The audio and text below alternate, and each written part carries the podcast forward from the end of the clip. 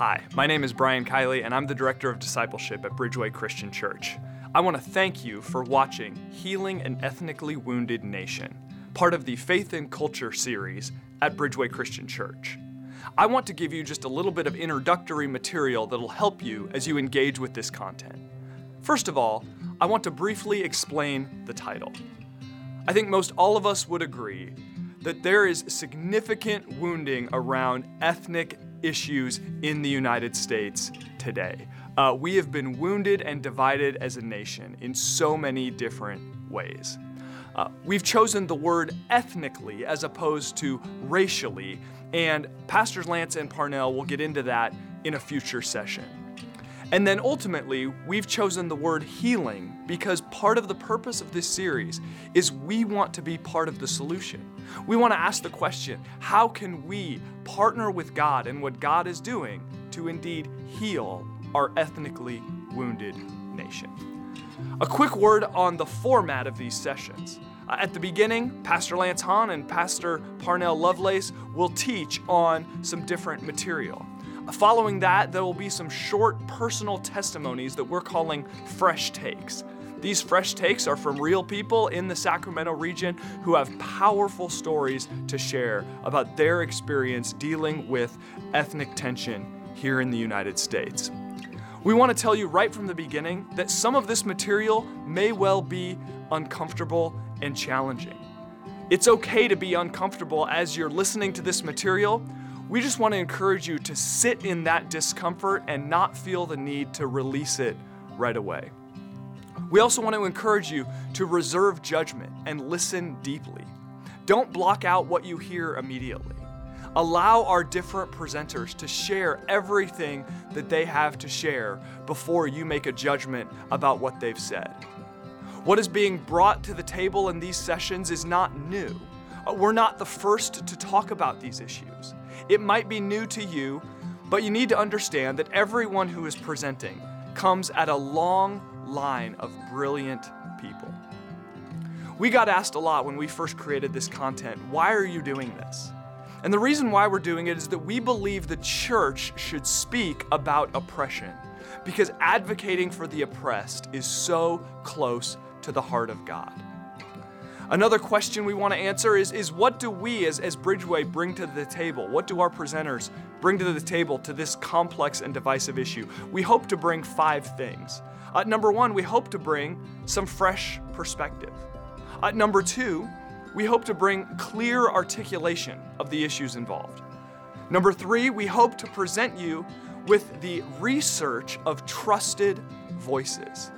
Uh, number four, we want to give you a concise presentation of complex material. Yes, these sessions are somewhat lengthy, but we've tried to take complex information and put it in as concise a form as possible. And then ultimately, we hope, number five, to break this down into understandable concepts. A couple last things to tell you before we get into the teaching is it's really important that you understand that this is not political. There is no way to talk about these issues without touching on topics that are talked about in the political realm today. But we have to be clear that the purpose is to address societal harm and to bring the truth and love of Christ into a bad situation. Our presenters are not presenting from a politically partisan perspective. And we want to encourage you to not allow your own political or politically partisan beliefs to interfere with your ability to listen to the material. Now, some last information for those of you who are processing this material with a group of people. We want to encourage you to not only listen to the presenters, but listen to the people that you're processing this material with. Don't be in a debating posture, rather, be in a listening and learning posture. We hope that what is presented will stir up fruitful conversation in the groups that you're in, and we hope that it leads to some concrete action. But we just want to set a few simple ground rules that we really recommend to be able to guard the conversations you have and make sure that they are productive.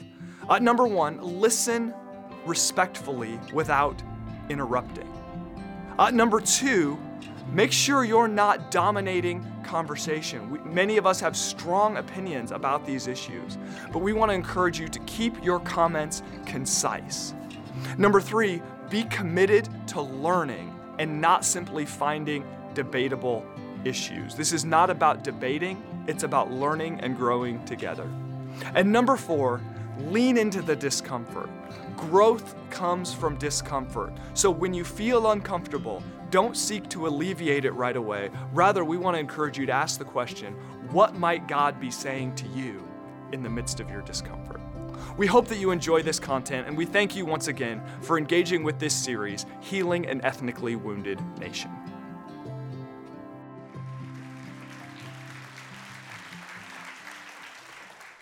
Well, hello everyone.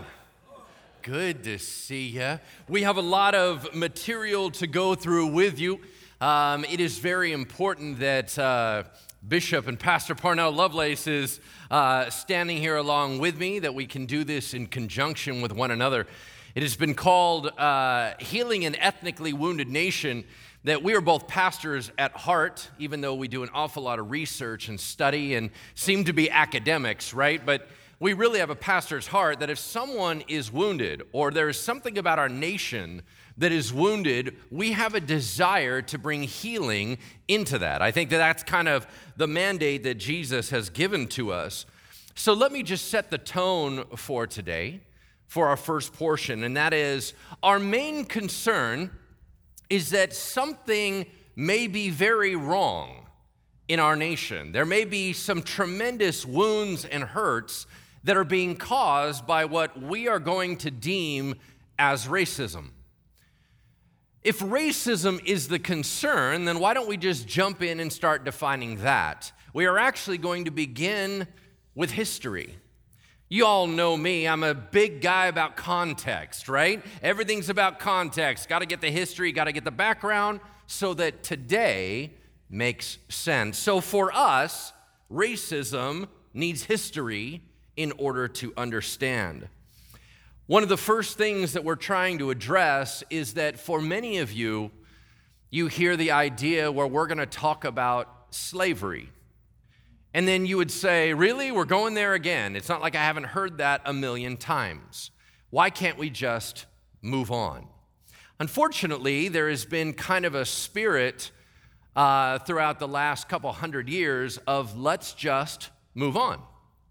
There is a problem with moving on when, in fact, not everyone is clear about what has occurred and the trauma continues to happen. It's one thing to say, all right, we can sort it out. You can apologize for what occurred. I can receive that healing and we can move forward. If no one is addressing it fully and completely, and if it's still happening, then it's very difficult to move on. Are you really moving on if it's still occurring? You see, slavery ended a long time ago. The ramifications are still going on today. So, the main theme that we're going to be launching off with is looking at history through one lens. One lens primarily. We're going to hear from others, and you're going to find out that racism touches pretty much everybody, right? you're going to find out that personal racism actually impacts every single person in this room prejudice, bias, things like that. But what you're also going to learn is that only minority groups can suffer from systemic racism, right? So, what we're going to do is we're going to look at history through the lens of one particular people group, and that would be African Americans. What you are about to walk into is Afri- African American history, kind of in an hour or less, right? So we're going to go really, really fast. And so we want to begin with a bit of history before America came to be. And the way we're going to do this is that I will be sharing some of the facts and stories. I will then hand over to my partner right here, and he will tell you what's really going on. All right? So he can correct whatever I say that is wrong, or he can add his own thoughts in there. But I want to begin uh, back with, this thought slavery has always existed throughout the history of the world in every culture all over the place, and it has not always been the same. What you're going to hear about American history, or specifically the Atlantic slave passageway trade that led to America, that led to American slavery of African Americans, that is very unique. You may say, Oh, I know all about that in the ancient world. Oh, I know all about that. You see, slave comes from Slav, and that was from this people group. And, and oh, Egyptians did this, and this happened on the continent of Africa. You are correct. People have always dominated and always hurt other people. What we want to narrow down to is how did it get here? And how did it turn out the way it turned out? All right, so let's say this. In 1492, right? Everybody knows this is kind of a little Christopher Columbus era, right? Hey! And we actually have Columbus Day, which of course we're not going to get into. 1492, the Portuguese negotiate the first slave trade agreement, and what launches ultimately is the Atlantic slave trade. Initially, it is all through the Caribbean, through the West Indies, and into South America. Here are the statistics it is estimated that 10 to 15 million African males were captured by slave traders for the Atlantic slave trade between the years of 1500 and 1860. Most of those, an estimated, what, 95% ended up going to South America. A huge amount went to South America. Only 5% got over here. But here is a sobering statistic it is estimated that 40 to 50% of those stolen off the continent died before ever arriving at their destination. It was the capture, it was the initial treatment, it was the travel, it was the seasoning of the slave, which meant beating and torturing in order to make them comply.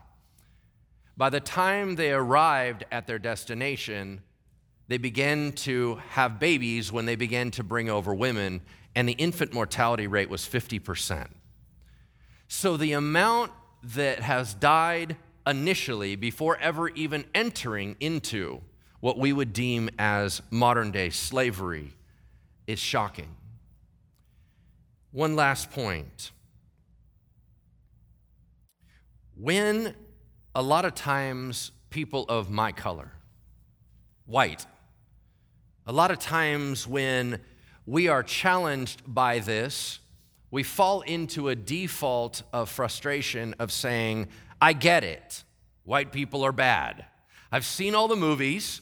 We hurt the, Native Americans, we hurt the African Americans, we hurt the Japanese, we hurt. I get it. We're the bad guys, why is everyone always beating up on us?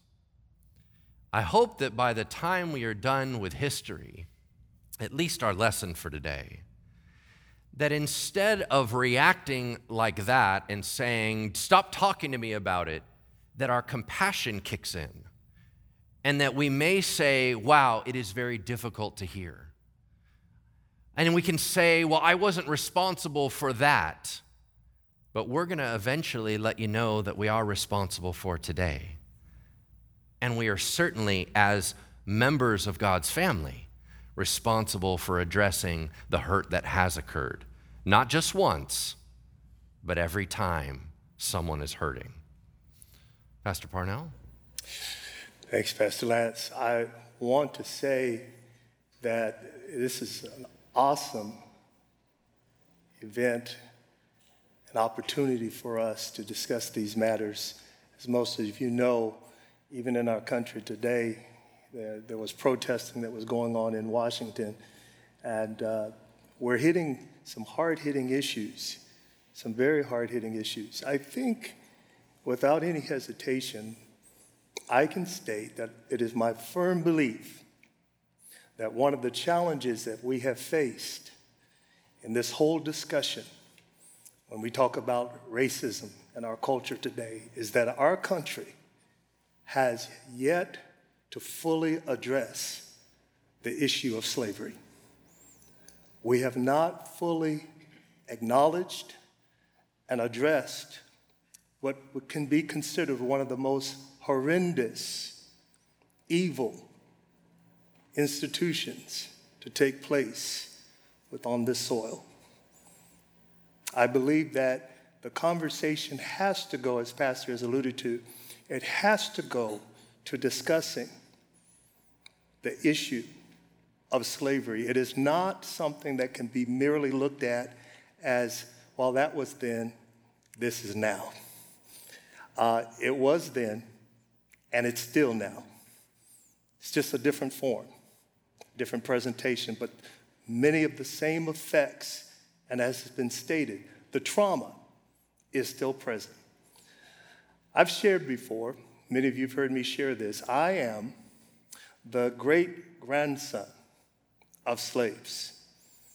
My great grandmother and great grandfather, both paternal and maternal, were born in slavery.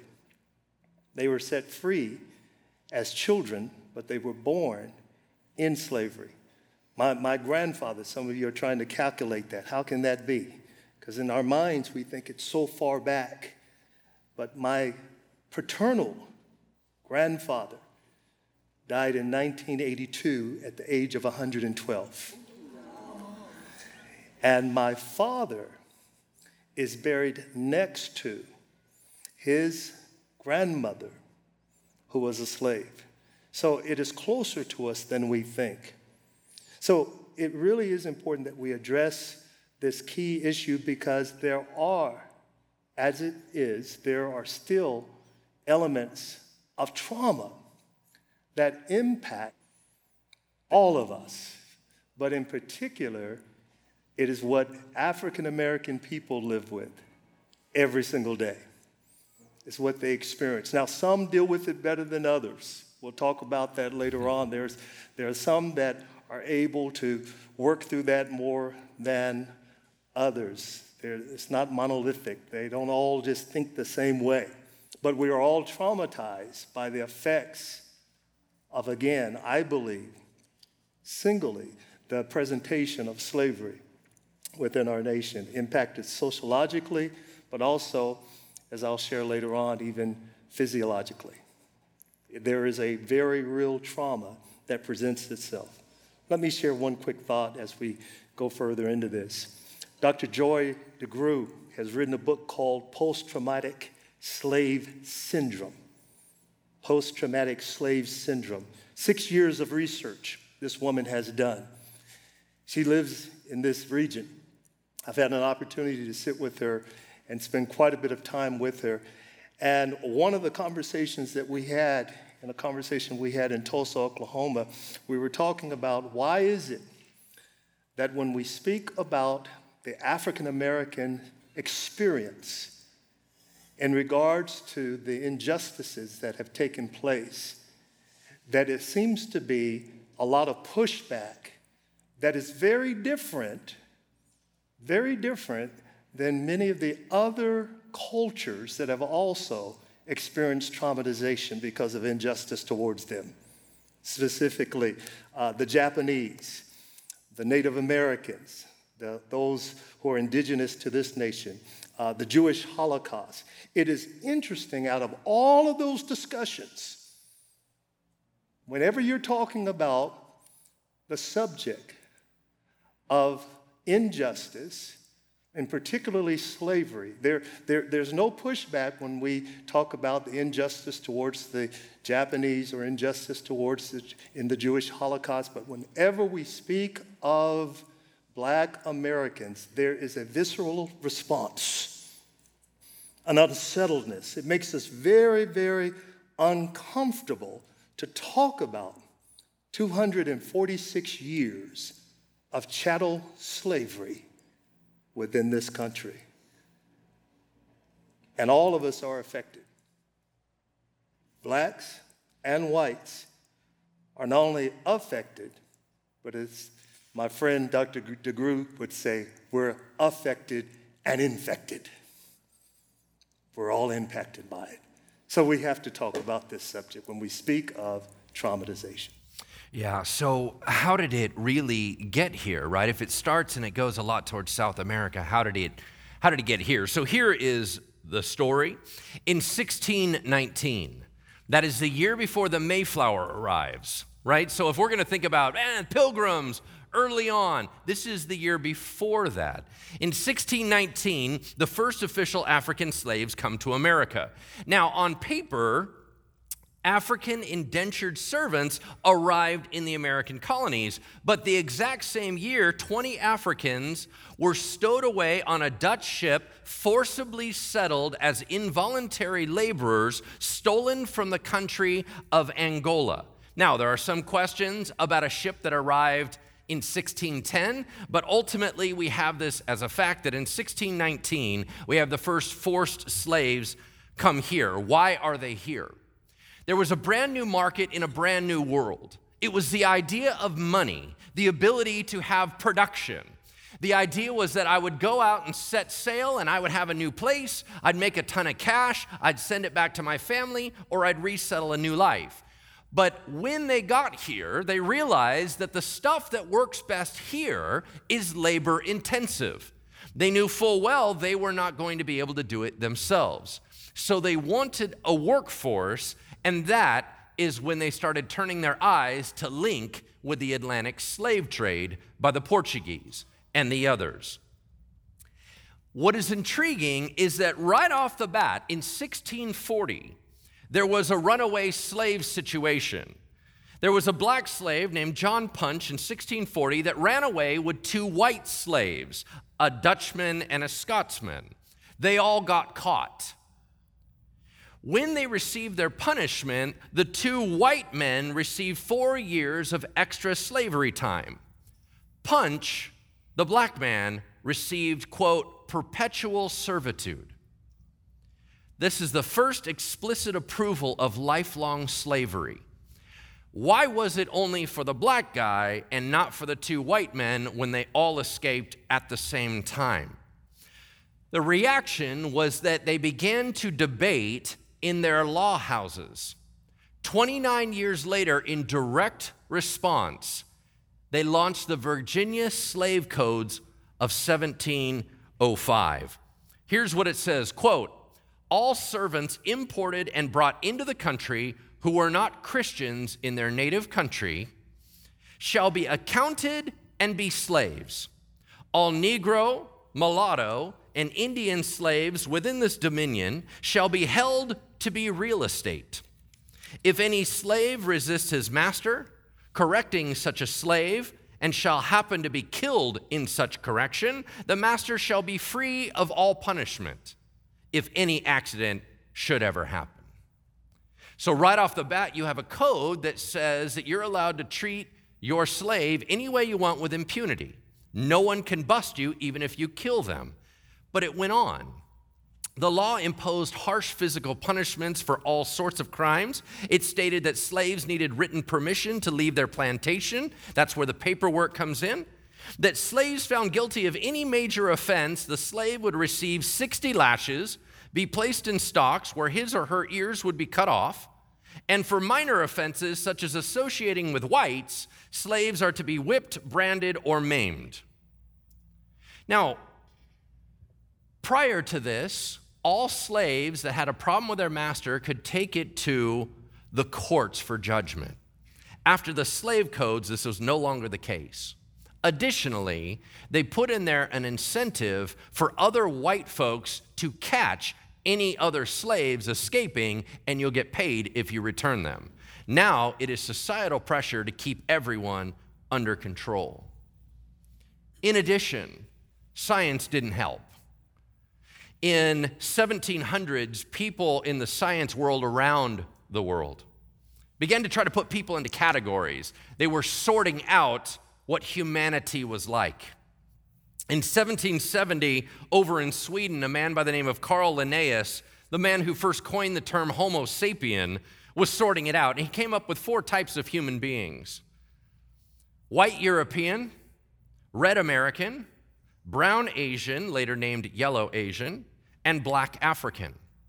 Interestingly enough, I remember seeing the song as a child that Jesus loves all the children of the world. They're red and yellow, black and white. Interesting where that comes from. In the early 1880s, Johann Friedrich Blumenbach in Germany, the father of anthropology, first termed the name Caucasian, named for the Caucasus Mountains. He told everyone, because it was in the book that he read, that the people of the Caucasus Mountains were the most beautiful in the entire world. So he separated people groups and called them races by the size and shape of their skull. He ordered them in terms of beauty, and of course, his group was the most beautiful. He came up with five races of people, citing that white was the best. And every other race, he was a monogenist, so he believed everyone came from the same race, but all other colors and ethnicities are degenerations. They're all problems. If you cleaned them up, they would ultimately come back to being white.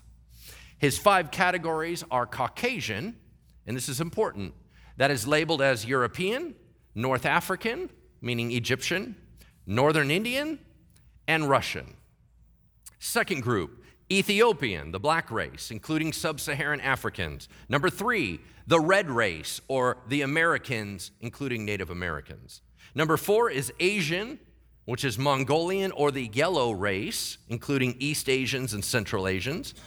And the category of Malayan, which is the brown race, including Southeast Asian and Pacific Islanders. This was the science of the time, which I'm going to get to in a moment. But in the mid 1800s, a man named Samuel Morton, who's the father of, American modern physical anthropology, was measuring skulls and was convinced that the bigger the skull, the bigger the brain, the bigger the brain, the smarter you are. Now, we all know that the bigger the body, the bigger the skull, the bigger the brain. But that's all right. He had been convinced that indeed, as a polygenist, he believed two races were created, that God created two races. There was the master race, and there was the sub race, one to control, one to be controlled, that God created them both at the same time.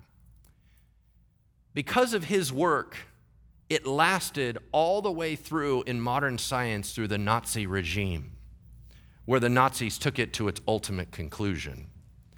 By the time he died in 1851, the Charleston Medical Journal wrote while praising his accomplishments, quote, Morton gave the Negro his true position as an inferior race.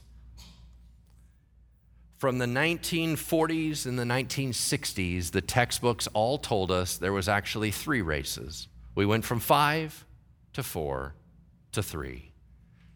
In 1960s, your textbook told you there was three races that emerged out of evolution. They were Caucasoid, Mongoloid, and Negroid. In the year 2000, the Human Genome Project said all of that is garbage all human beings are 99.9% identical. Any difference is a surface, slight genetic alteration that can be done over time in a relatively short amount of time. That deep down, all human beings are exactly the same. But unfortunately, the damage was done. Before we dive into the slavery area, sir, what do you have to say on that? You can hear from what Pastor just shared with us the reality for many of the people who propagated slavery was how to dehumanize people. And if they can be dehumanized, then the action, the horrific action of enslaving millions of people in their minds could be justified. If these individuals could not be looked at as human, then in essence, there is what we call cognitive dissonance. If we can remove the dissonance and, in essence, see them as being animals or primates, not human, then in essence, then we can justify our behavior. It's fascinating some of the people that pastors mentioned. There are others.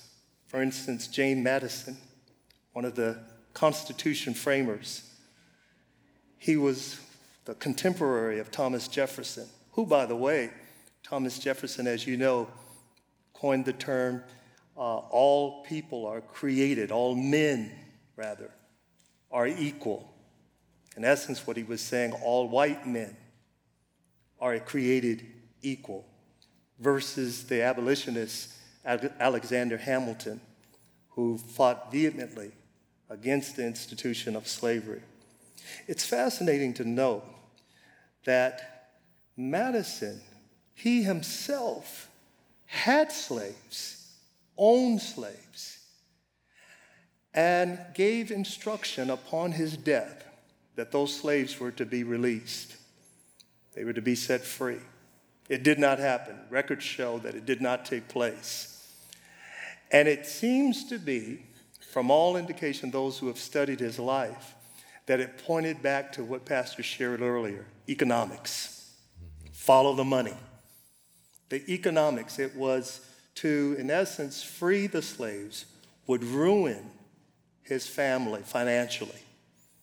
Pastor shared a moment ago, Carl von, von Linnaeus, considered again to be one of the fathers of anthropology, Listen to the breakdown of how he categorized the, the particulars, the morals, and the particulars of the peculiarities of mankind. Listen to these terms Homo americanus, reddish, choleric, speaking of the Native Americans, content, obstinate, regulated by custom Then the Homo europaeus, white, fickle, blue eyed, gentle, and governed by laws. Then the Homo Asiaticus, those are the Asians, sallow, grave, dignified, ruled by opinions. And then the Homo afer, those would be the Africans African descent, black, cunning, lazy, lustful, careless, and governed by caprice. The, the, the idea here is dehumanize, take away any of the human qualities. Again, cognitive dissonance. And then you can do what you do and not have a soul. So I repeat Declaration of Independence. We hold these truths to be self evident that all men are created equal, that they are endowed by their Creator with certain unalienable rights, that among these are life, liberty, and the pursuit of happiness. In that same document, he did many, many drafts of that document, and in some of those drafts, he called slavery, quote, a cruel war against nature itself. This is Thomas Jefferson he said that it violated the sacred rights of life and liberty. And you would say, oh, so Thomas Jefferson, he gets it. He's the guy that framed that out. As a matter of fact, it is one of the most common phrases that all Americans know that all men are created equal. We know the life, liberty, and pursuit of happiness. Here's the problem Jefferson didn't believe all men were created equal. How do we know that? Because five years later, he wrote a book it's called Notes on the State of Virginia. And he wrote his own thoughts on the African people. The same man who framed our most powerful documents described them as they are ignorant, unable to think ahead, they're inferior in reason, they don't need much sleep, but they can work harder. Males are driven by lust, not love. They are void of art, but they are better at music than whites. His conclusion, quote, I advance it that as a suspicion only that the blacks, whether originally a distinct race or made distinct by time and circumstance, are inferior to the whites in the endowments of both body and mind. When asked whether or not they should just be integrated, he said, It will probably be asked, why not retain and incorporate the blacks into the state and save the expense of supplying by importation of white settlers the vacancies they will leave? Well, deep rooted prejudice entertained by the whites 10,000 recollections by the blacks of the injuries they have sustained, new provocations, the real distinctions which nature has made, and many other circumstances will divide us into parties and produce convulsions with which we will probably never end, but in the extermination of the one or the other race. So, what did he just say? Should we integrate? No, it's never going to work. We'll just all kill each other. Ultimately, he said, among the Romans, emancipation required but one effort. Quote, the slave, when made free, might mix without staining the blood of his master. But with us, a second is necessary, unknown to history. When freed, he is to be removed beyond the reach of mixture. Don't ever let our blood mix. In 1790, that same Thomas Jefferson launched the national census, the first national census, and he said there was really only five groups of people. Number one was white males over 16. Number two, white males under 16. Number three, white women. Number four, all other free persons. Number five, slaves. For counting purposes, slaves were considered three fifths of a human being. That is in our Constitution. Now, in 1790 was the Naturalization Act, which defined American people as only white. Congress said only free whites can be citizens. Mixed race people were automatically called black. At first, if you were one fourth black, you were black. Later, if you were one eighth black, you were black. In other words, if you had any mixed blood of any sort, you're black. You can't belong to America. In 1793, Congress passed the Fugitive Slave Act. You can't help slaves escape. There were slave revolts, which led to executions and lynching. There was strengthening of slave codes, limited education, limited movement, the assembly of slaves.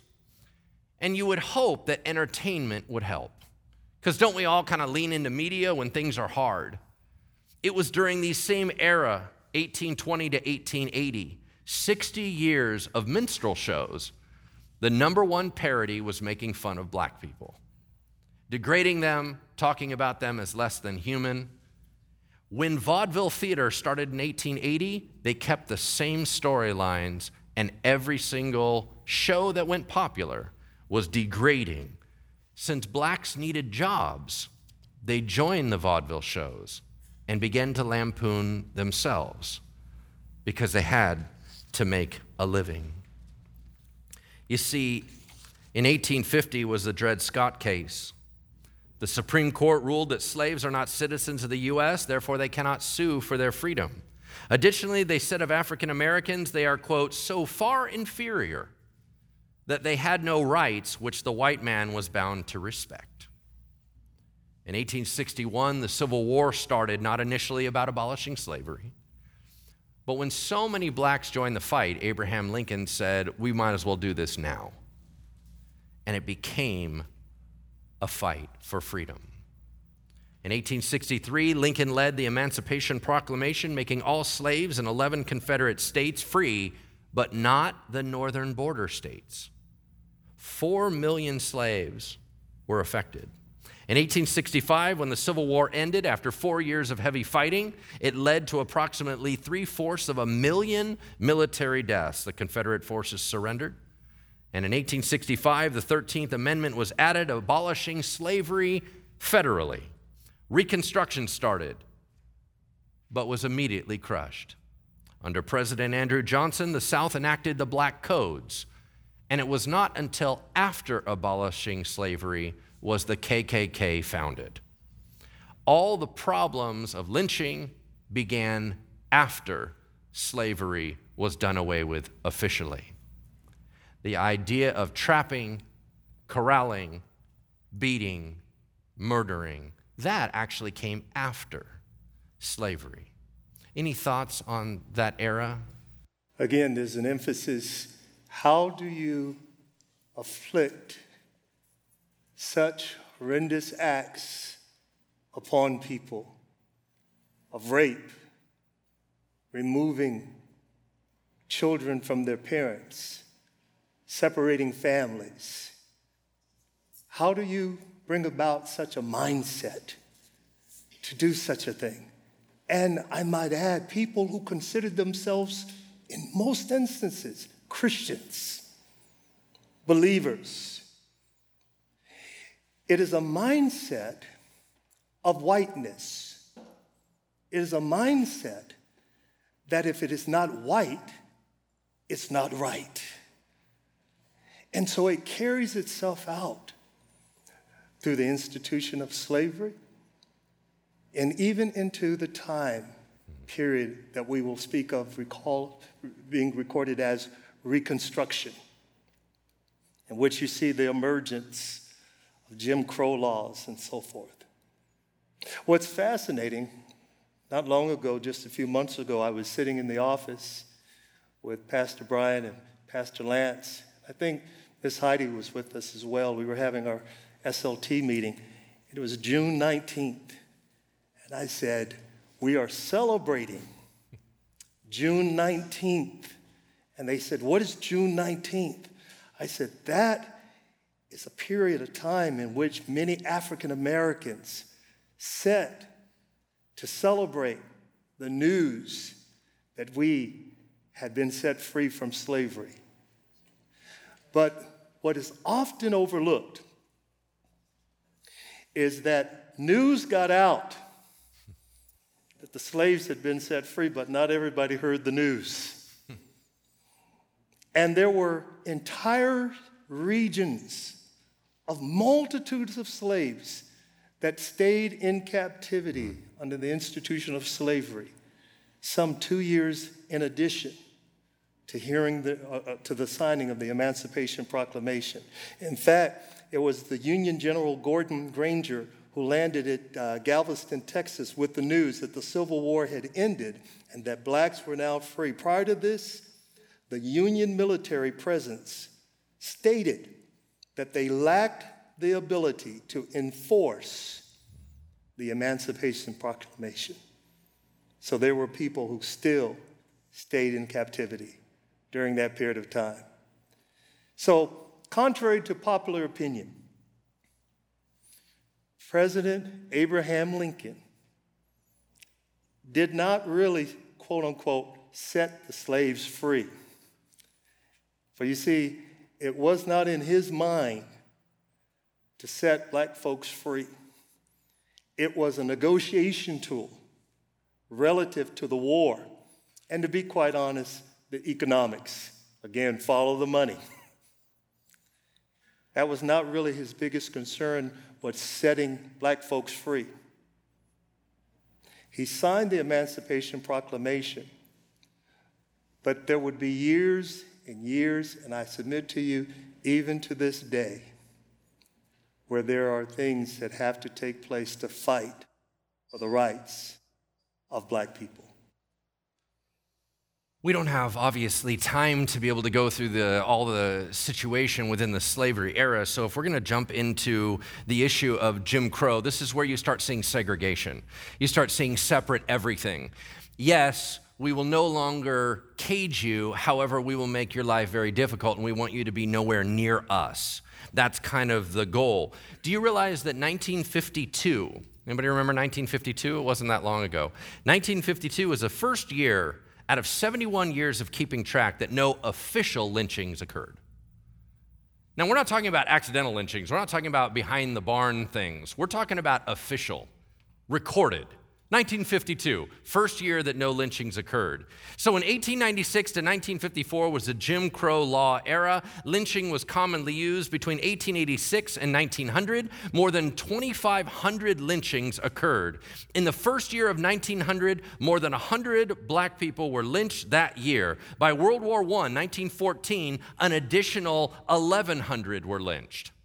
These are all post slavery segregation laws continued to control freed blacks. Separate schools, separate trains, separate depots, separate hotels, separate theaters, separate restaurants, separate barbershops. In 1906, the Naturalization Act was passed. Established by Congress, all immigrants that want to come to America have to argue for citizenship before a federal court. The rule was this you have to be white and you have to speak English. No one else is allowed to become a citizen of the United States. Now, blacks that were born here were given the right, but you can't come and join us if you're any other minority. Now, two individual court cases were very telling. Number one, an Indian man named Bhagat Singh Thind from India moves to America, doesn't become a citizen yet, goes to grad school at Berkeley, joins the US Army, ends up fighting in World War I, applies for citizenship in 1918. He was granted citizenship and revoked four days later. Why? Because he wasn't white enough. His skin was too dark. So it goes to the Supreme Court. While they're waiting, Takeo Ozawa goes to court to argue his citizenship, a Japanese man. He's been in the US his entire adult life. He was English speaking. He said, I will deny everything about me that is Japanese. I will deny my language. I will deny my government. I will deny any heritage and any history and any culture. I will do anything required. And he began to argue look at my skin. I'm white because he was very pale. The US Supreme Court says, nope, you are denied citizenship because you're not Caucasian. You're white looking, but you are not technically Caucasian. Well, during this time, the Indian man saw what happened in the Supreme Court, so he shifted his argument. He said, All right, you guys, I get what you're trying to say. Let me play your game, right? Here's the deal I get it. I'm darker, but you know what? Here's the funny thing I'm Caucasian. They're like, What do you mean you're Caucasian? He's like, My ancestors are from the Caucasus Mountains. I am northern India. I am, by definition of your science, Caucasian. And then he said something very sad. He said, In my country, where I come from, we have a caste system. I am upper caste, I am high. I look down on all my other Indian brothers and sisters in other castes, just like you do the Negro. So I should be allowed to be elite just like you. They denied him. Why? Because his skin was too dark. So they denied the first guy whose skin was white because he wasn't Caucasian. So the next guy said, I'm Caucasian, and they denied him because he wasn't white enough. Same era, same Supreme Court. What was the point? You're white if we say you're white. No one else need apply. If you remember in media in the early films, 1903, the first full length feature film was what? Uncle Tom's Cabin, 12 minutes. Unfortunately, it was followed in 1915 by Birth of a Nation. Our own president of the United States sat in a special screening of Birth of a Nation, which was a KKK propaganda film, and said it was the best thing he had ever seen. Mm. Radio was the main form of entertainment, and they needed to have voices, so they enhanced the ignorance and sound of the black characters. Early TV shows were shown blacks as uneducated and stupid. In 1935, outside of the Great Depression, they needed to do something about the housing market.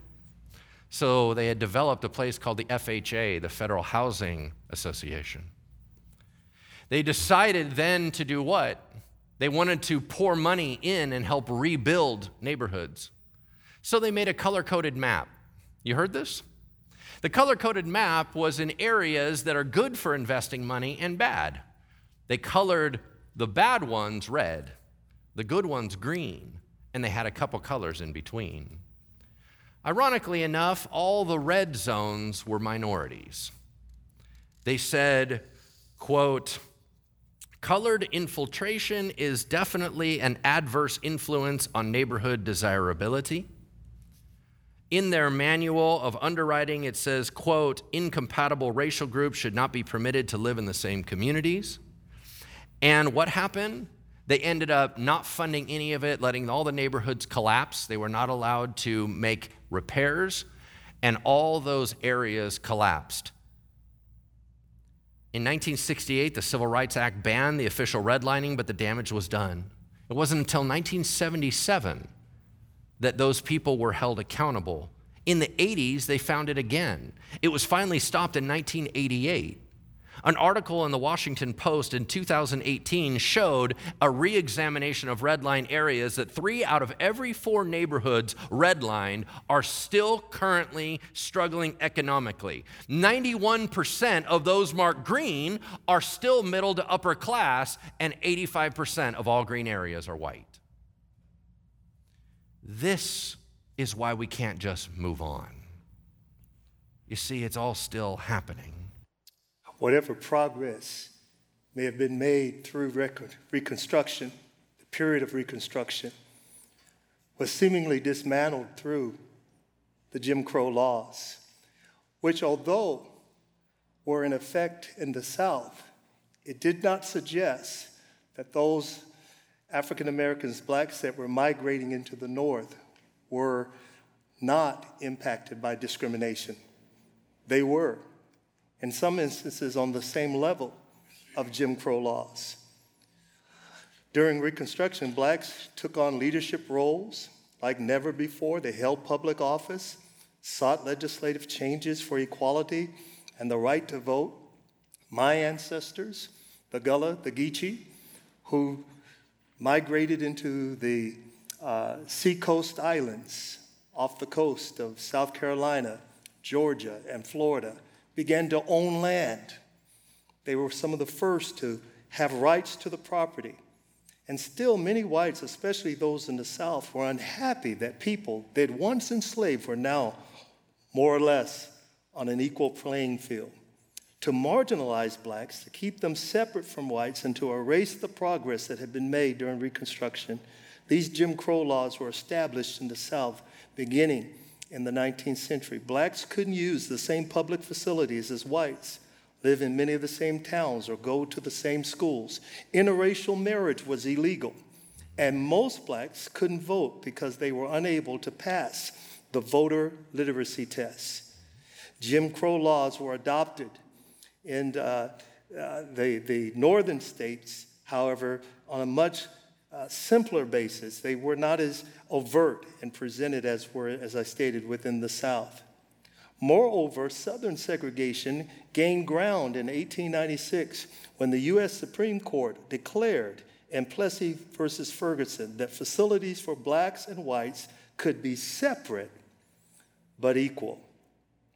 World War II moved us into an era in which most blacks were of low wage farmers, factory workers, domestic help, or servants.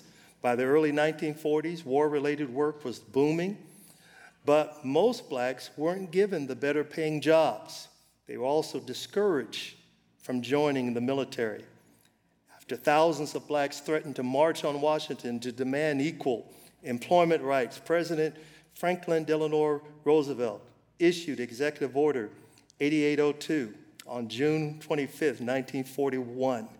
It opened national defense jobs and other government jobs all, to all Americans, regardless of their race, their creed, their color, or their national origin. Black men and women served heroically in World War II despite suffering segregation and discrimination during their deployment. Yet many met with prejudice and scorn upon returning home.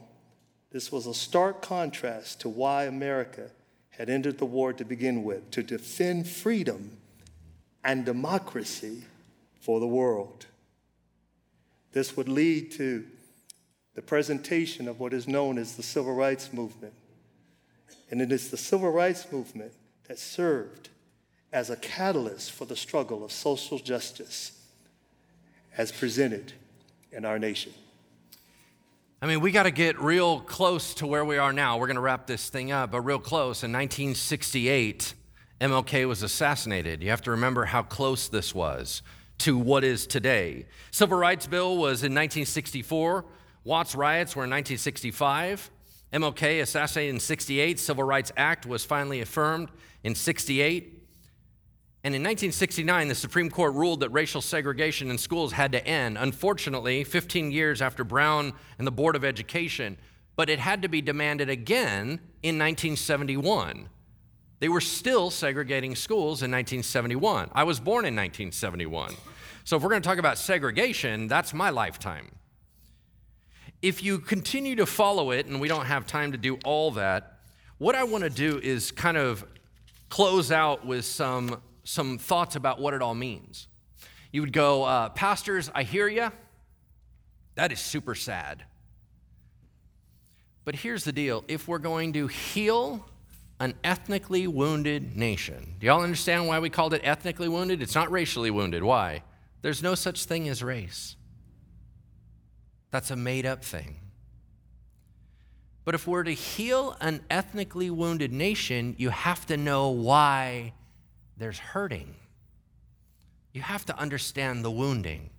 My main goal for this first evening was to demonstrate America's attitude historically towards the African American population.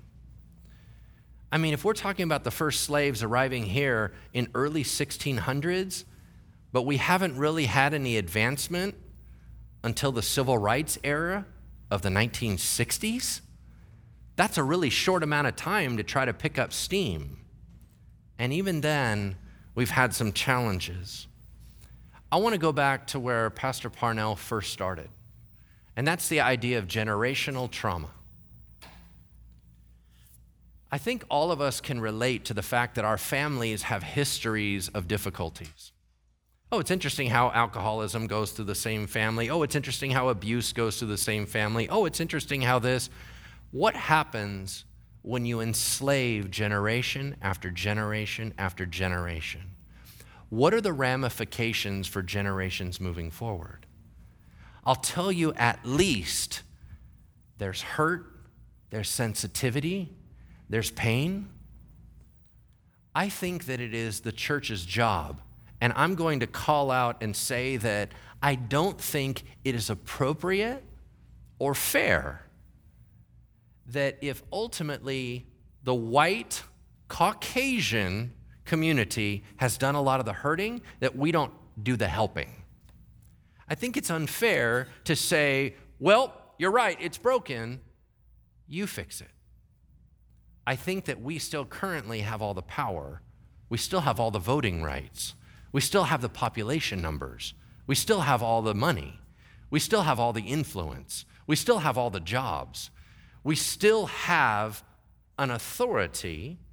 So the onus is on us as white Christians in America to be able to step in and say, How might we help? This series is going to take us from history into practicality, into Christianity, into transformation. I hope that you're able to stick with us and join us through the entire series because it only makes sense once you wrap around the other side. But I want to say this, and I want to hear your heart on this, Pastor.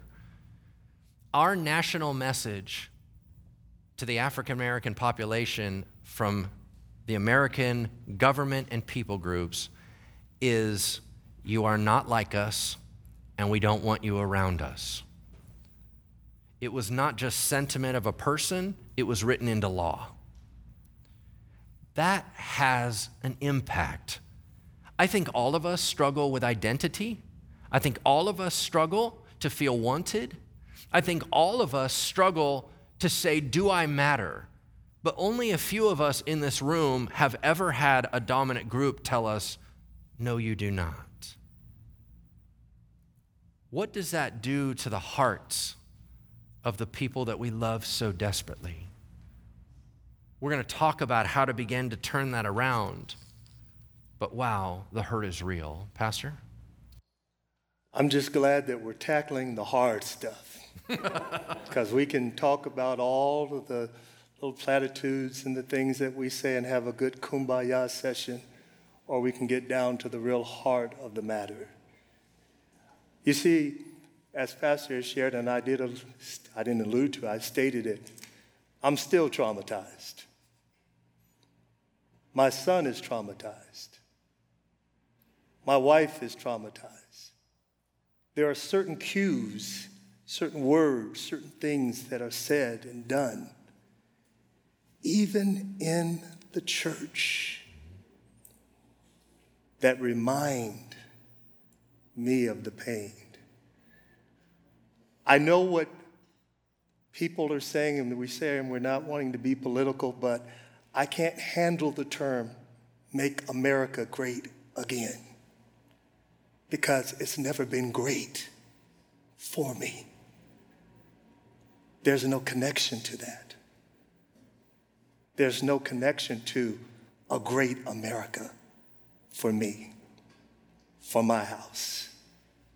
But I believe with these types of conversations and a heart that's open to the Spirit of the Lord, the Holy Spirit, He will bring healing and hope to us.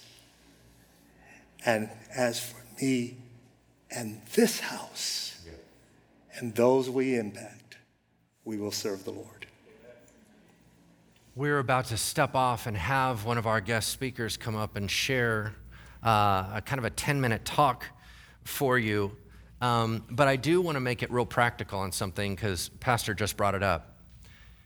When we say certain things, we are not aware of all the ramifications and implications. In this church, I have said this phrase Man, you know what my favorite era is?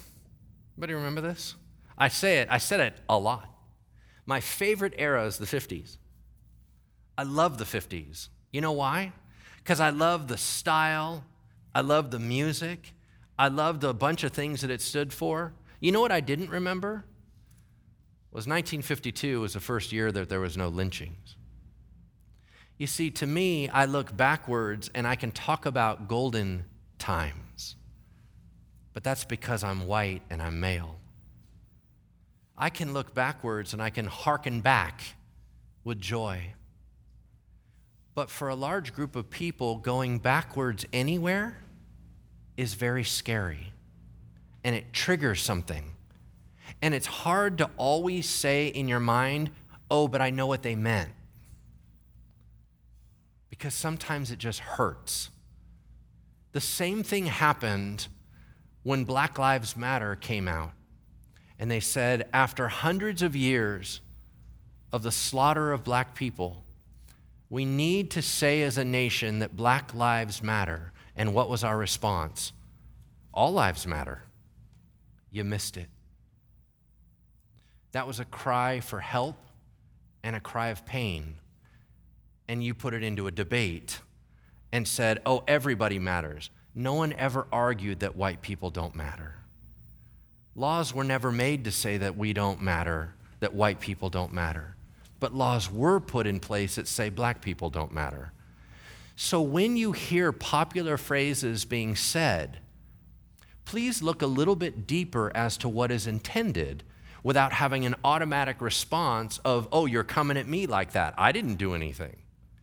We don't need to be defensive. We need to be helpful and we need to be offensive. Because I'm going to tell you this I didn't need the Human Genome Project to tell me that we're all in this boat together. I didn't need anyone other than my Jesus Christ to tell me that everybody matters. Here's my goal I would love to make America what we wish America was. I would love to help make America everything that we're holding in our minds as a dream. I want all men to be created equal. I want all the stuff we say out loud to just be true. I think that America has amazing ideals. I think we're in the most wonderful country in the entire world. I just would love for us to actually live what we say.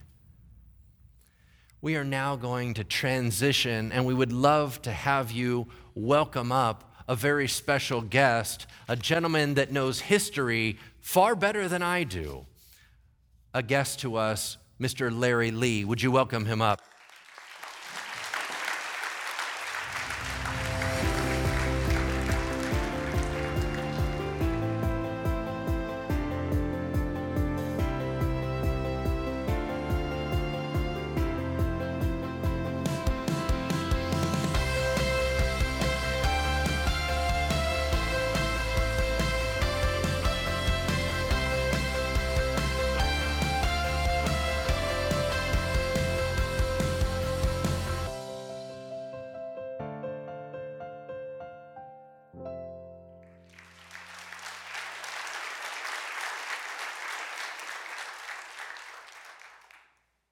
All right.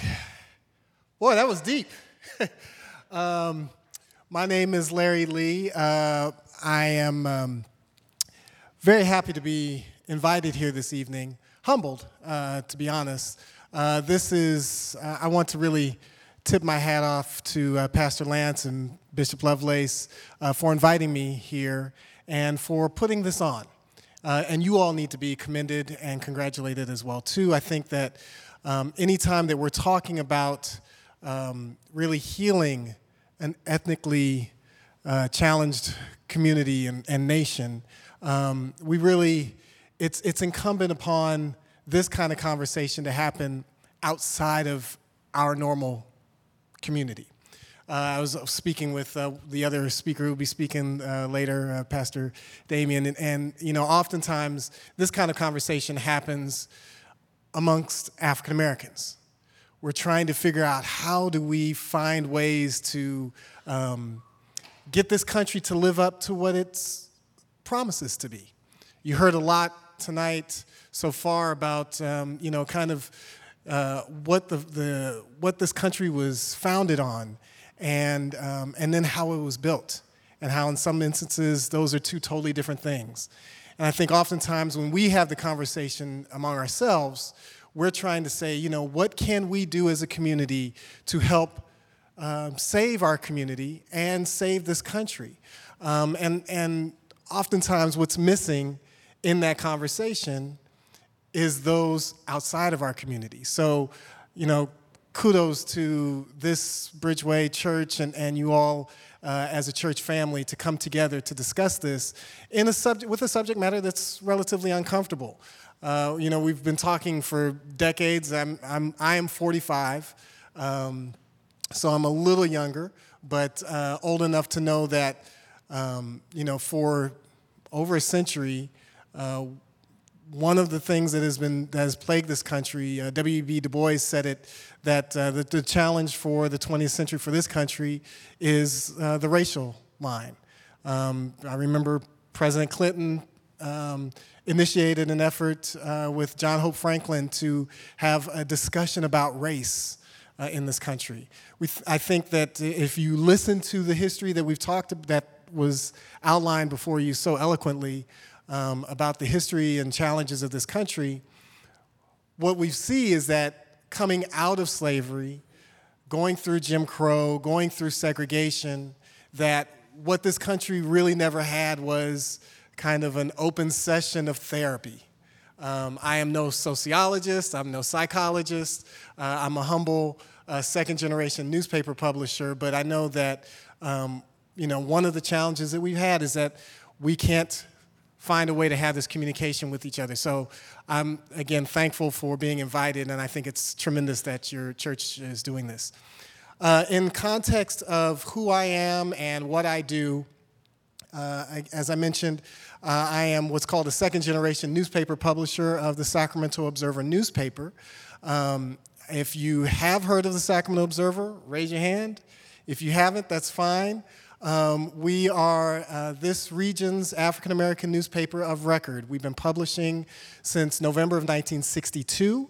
Uh, we focus primarily on the African American community. So each and every week, and we're a weekly newspaper in the era of challenged newspaper industry, uh, every week we publish stories that focus on uh, the totality of our community uh, through the lens of what's called the black press in a historical context, what is the black press? So, again, you heard a lot about you know what was going on, particularly at the turn uh, of the um, 18, beginning of the 1800s, 1900s, et cetera. Uh, the black press was initially founded in uh, February, I mean, in March of 1827 uh, by Samuel Cornish and John Russwurm. Uh, they were two uh, religious leaders who felt uh, and, and had a credo that no one else would speak for us. As you heard eloquently, the, the challenges of African Americans in this country uh, has been going on for a very long time. And not having a way in order to speak up for us as a community um, what has been challenging. And the Black Press, Freedom's Journal, was started in, in 1827. Uh, we like to say it was the first black business uh, in this nation, um, being able to produce a publication that spoke up for us. The Observer was founded very much similarly, obviously, much later in uh, 1962. Uh, there were three founders of The Observer uh, Gino Gladden, who has since passed away, John Cole, who is at the ripe and, and mobile age of 100 years old, and my father, Dr. William Lee, uh, who's 82 years old. Um, the three of them started The Observer um, with the idea, very similarly, as I said, to that no one else would speak for us. If you think about Sacramento uh, in the early 60s, there was no presence of African Americans in mainstream media in any way, shape, or form. Uh, they didn't know, no one knew about our births, no one knew about our deaths, about our promotions, our jobs, uh, our health concerns, nothing.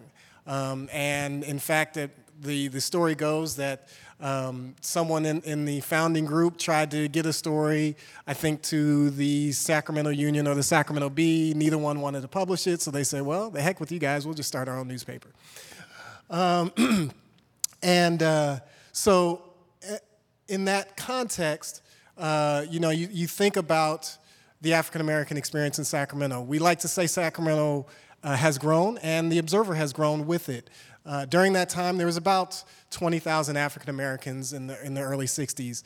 Uh, interestingly, Sacramento is one of the few communities uh, in this nation that has had uh, a constant growth. We, it's not a it's not a chocolate, what we call a chocolate city like a Detroit, a Chicago, a Washington, D.C., but uh, Sacramento has had and is the only city in the state of California that has had consistent African American population growth over the last 40 years.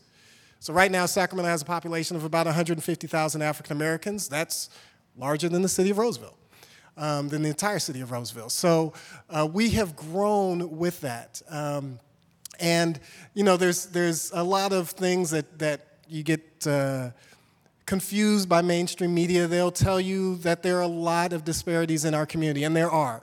But there are some tremendous uh, growths and and areas where African Americans have, uh, in spite of the obstacles of uh, institutionalized racism, have have had some growth.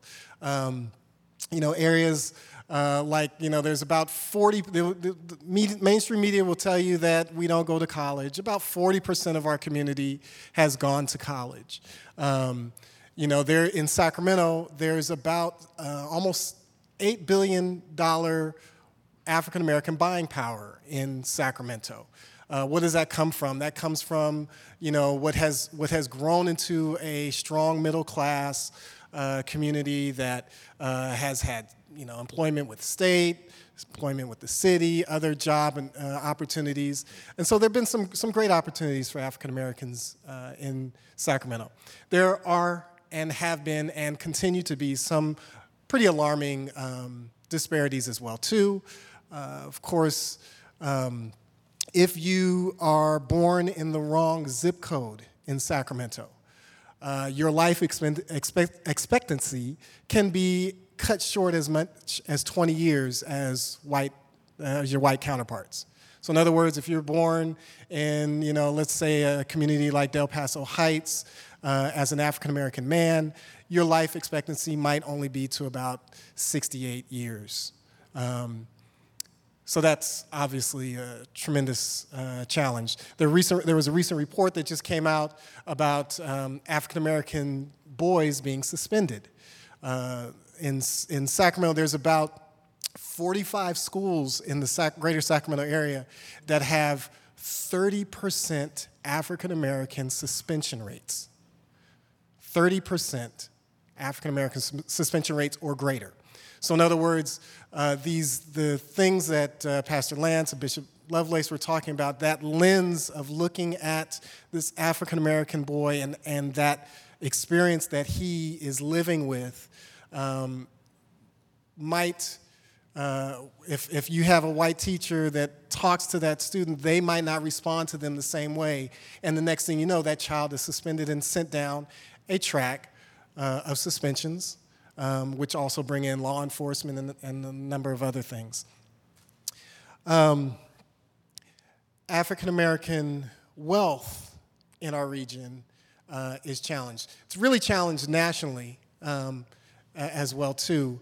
Um, the African American household wealth is only $7,000. So when you're talking about uh, a family of three, four, five, the, their entire family wealth is only about $7,000 compared to white wealth is about $120,000 on average. It's Roseville, so some of you may have more than $120,000. but, um, but it, is, it is pretty tremendous, uh, that gap.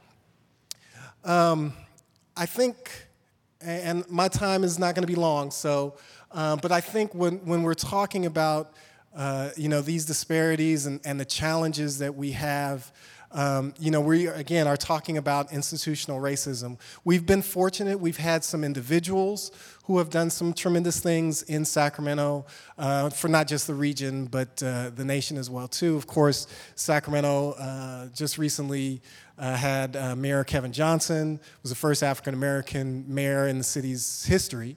Um, there had been other African Americans who had been elected to other uh, positions, such as the County Board of Supervisors, but in the entire history of the Sacramento County, there's only been one African American, uh, Grantland Johnson, ever elected to the Sacramento County Board of Supervisors, which in reality is the, you know, the governing uh, body that really serves this region. Um, so there's, there's been, we've had some individual successes, but I think uh, as we'll, we'll discuss more, um, you know, that uh, an individual really cannot change systemic racism uh, and, and really close the gap. There are some things that, that people are trying to do. Uh, in our region, uh, currently, right now, there is uh, what's called the Black Child Legacy Campaign, which is really trying to address uh, the disparities I spoke of uh, earlier about um, the life expectancy of black children in the region. And the county uh, did an admirable job of stepping up financially to try and help fund organizations that are community based to address that. But again, we're talking about um, generations of systemic racism and uh, challenges. So uh, I think that uh, in the context of the Observer newspaper and what we do, uh, we are really just trying to shed light educate, and inspire uh, our community, and not just our community, but those outside of our community. We have about 20% of our readership is non-African American. Um, you know, obviously in this era of digital media and digital age, uh, you know, you get a lot of people outside of our community who get a wind of different stories that we produce, um, and it's it's it is a blessing. Uh, we're, we're thankful. We know that uh, what we do is a labor of love, uh, and we feel like we're called to do it. Uh, so we're excited about it, uh, even though that the, uh, the gaps are what they are and the challenges are what they are. But I think that uh, as we continue to, to push that, the, the chal- challenge is and the discussion is, you know, is there still a need for what we call the black press? Is there a need for the black newspapers in this country? And uh, we say, you know, emphatically yes, because um, so many times the story might sound one way, and as Bishop Lovelace or others, uh, Pastor Lance mentioned, you know, some of these things we hear, um, you know, they, they mean different things to us. You know, when you hear states' rights, we get concerned about what that really means because we know the federal government is the is uh, really needs to have accountability for what goes on in this country, and so we get get worried about different things. So there are different things that that we hear that we try to shed light and and educate not only our community but uh, the community at large.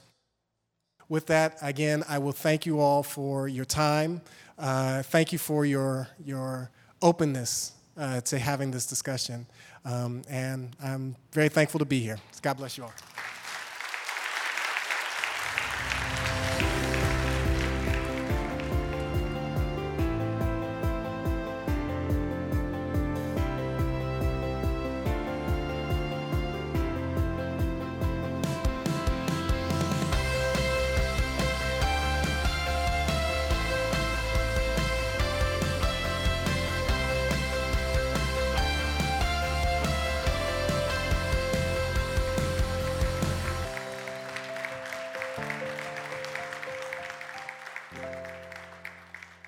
Guys, how you doing?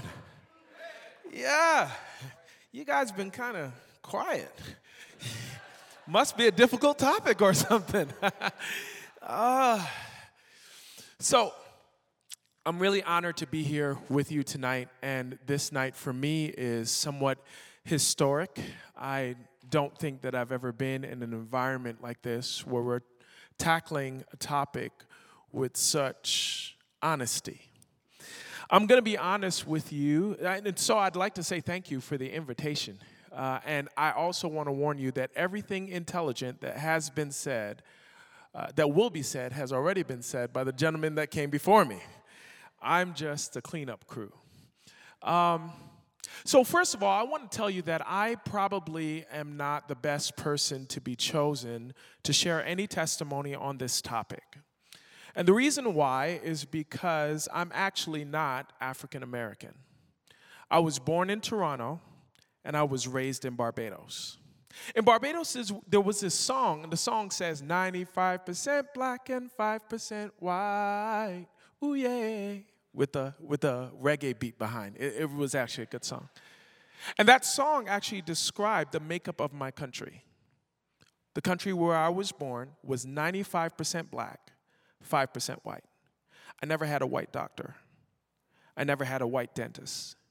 I never had a white president. So for us, having a white president would be like, wow, stuff is happening here. My father was a con- contractor, he was a very respected man, and he owned a very successful contracting business in Barbados. I went to the second highest rated high school in the land. And so, my entire childhood, I knew I was a king. I saw myself as a prince. And I thought that every single person who saw me thought the same. And then I moved to the United States of America. and I went to school in a state called Alabama. Lord have mercy. At least I went to HBCU, a historically black university in Alabama.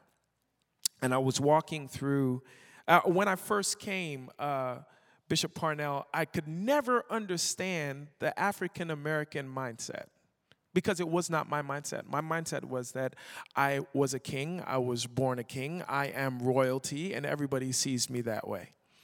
So when when incidents would be shared with me, even by my friends, I would be the guy who was sitting at the table like, but there's another way to see that. She did not mean it that way. Until I walked into a department store called Parisians and I was in the shoe section. I walked into the shoe section and it, the store was about to close and I was still looking. I was wearing a hoodie and would never think that I shouldn't wear a hoodie in a department store.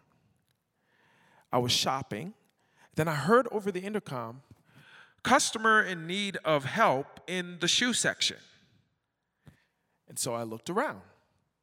And there were no customers in the shoe section other than me. Then I locked eyes with the cashier and realized that she was clearing the till. And finally got it she didn't see me as a king or a prince. She saw me as a criminal. And she needed someone to come into the section to make sure I didn't do what I would naturally do as a black man with a hoodie and rob her of that money. I was 19. It was the first time in my life, in my entire life, that I knew that everybody didn't see me the way I saw myself. And so now I'm moving from a Caribbean black guy who was a prince to someone who had to fight to tell people that I was a prince and a king. Let's fast forward. I went through many incidents that were similar to those. I went to a church event, and this white lady walked up to me and she says, Welcome, you must be a guest. And I said, ah, yeah, this is my first time here, but I'm not a guest. I'm actually a pastor. She looked at me in the face and she said, You must be a pastor of one of those black churches. And she walked off and left me there. Fast forward a little bit further, now I'm a father. my son was born in this country. And my son never had the privilege that I have of growing up in a country with 95% black and 5% white. Ooh, yeah. By the time I leave, you're going to know that song. and my son was sitting in the back seat of our car. We were on our way to Manteca because my son is the most amazing soccer player you will ever meet. Very intelligent young man. We were pulled over because daddy was doing 75 and a 70, and I probably shouldn't have got pulled over. I was probably doing more like 80 anyways. When the cop pulled me over, I saw my son in the back seat freeze. And he said to me, he said, Daddy, are you going to make it home alive? My son is seven years old. And in that moment, I realized that my son was born with a mentality that mine wasn't. My son wasn't born into an environment where he feels like a king or a prince. My son was born into an environment where he has to prove every single day that he is not a criminal. I went to his teacher's thing that they had, you know, parents meet the teachers. My son is one. Uh, I, I walked in, and the teacher walked up to me. She greeted me, and she quickly moved on to my son's behavior. If you've ever met my son, my son is the most gentle boy that you'll ever meet. She told me, uh, she looked at him while I was standing right next to him. She says, Salem, or have you been behaving yourself? And Salem said, I, I, I have. Really, Salem? Have you been re- behaving yourself? Are you going to tell your parents what you do? And Salem said, No, I, I think I've been behaving myself. Have I not been behaving myself? She says, Salem, is it, isn't it true that you talk to so and so every single day in the class? And I stepped in front of my son. And I told her, You're not going to talk to my son that way, especially when my son is one letter grade away from being a straight A student. He's not your thug. I have members of my church. One of my kids in my church is a straight A student. He's never gotten anything less than an A at any point in his life. He's 14.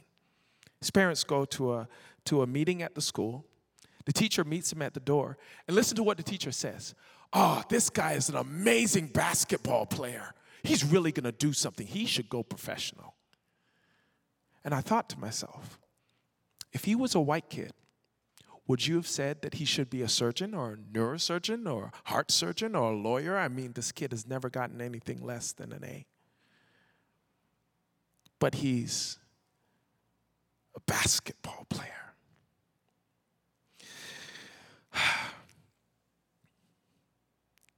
Moving forward. So, now as a parent, I'm forced to remind my son that he's not a criminal. I have to find ways to surround him with people that will remind him that he is not a criminal. I have to defend him from people's thoughts of him being a criminal. And my son is seven. These are the roads that I have to walk and the conversations that I have to have as a parent. And really and truly, I wish I never had to have this conversation with my son. The Caribbean was not free of slavery. We had our own stuff going on. And, oh, bef- before I go to that spot, I want to tell you about two more stories and then I'm going to wrap up because I'm sure, you see, I, I, my church is a mostly black church, and when I get up to preach, they all know I'm going to preach for an hour and a half. This is not that place, so I'm just going to honor the priest of the house.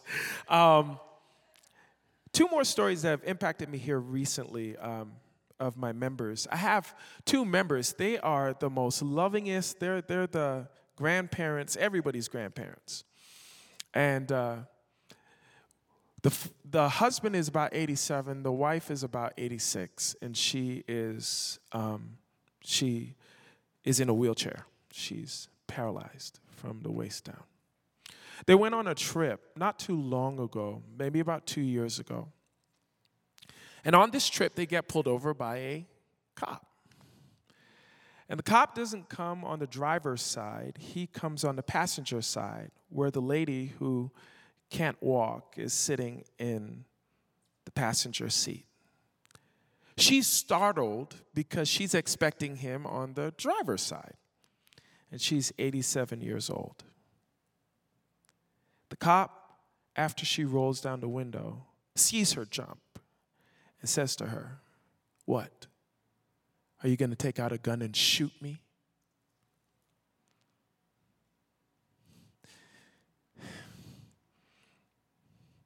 I'm a pastor. I'm a Christian. I love Jesus. But that's my member's mother. She can't walk. Why, in the name of Jesus, would that be the first thing that you say? I finish with this. These chairs are about 10 feet apart, and they're about four feet from the edge of the stage. It's very, very significant for me because I had an opportunity to go back to the Caribbean on a visit. I went to the island of St. Thomas. And right off of St. Thomas, there is this island called St. John's. There's a tour on St. John's of a slave plantation, and I had never had a chance to go to a slave plantation, so I took the tour. You sit in the bus and it climbs up this hill, and the guy's talking, blah, blah, blah. A lot of mosquitoes, so make sure you bring some off spray and spray it all over yourself. We get up to the top, we get to the slave plantation. He walks us around, he shows us the cabins. I'm the my, myself and my wife are the only black people on this tour of a slave plantation. The other people with us are just walking ahead like they're in Disney World. La la la la la, slave plantation. How exciting. And all of a sudden, something just hits me. I am walking on streets where my forefathers bled died. And it just, it just grabs me like it happened yesterday. Part of the tour, they walk you into this space. It's about 10 by 4. And they explain to you that this is the holding cell where they put slaves that didn't behave. So, in this space that's about 10 by 4, they explained that they would put 20 to 30 slaves in that space.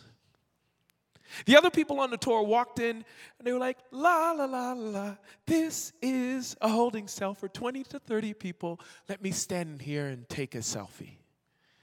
And they left. And I stood in there. When the guy said this final thing, I broke down. He said, You see, this, there was a drawing on the back of the cell, and it was a drawing of a castle. And he said, It is believed that the drawing was drawn by a slave who was in that holding cell, who happened to be a prince stolen from Africa. And while he was in that cell, he drew a picture of home, a home that he would never see again. He was born a king, and he died a slave. My son will know his history. And even though the environment in which he was born calls him a criminal, he will die a king because I won't let him die a criminal. The final story of St. John is that the slaves revolted because they were born kings. And the Dutch came to St. John's and brutally murdered half of the slaves.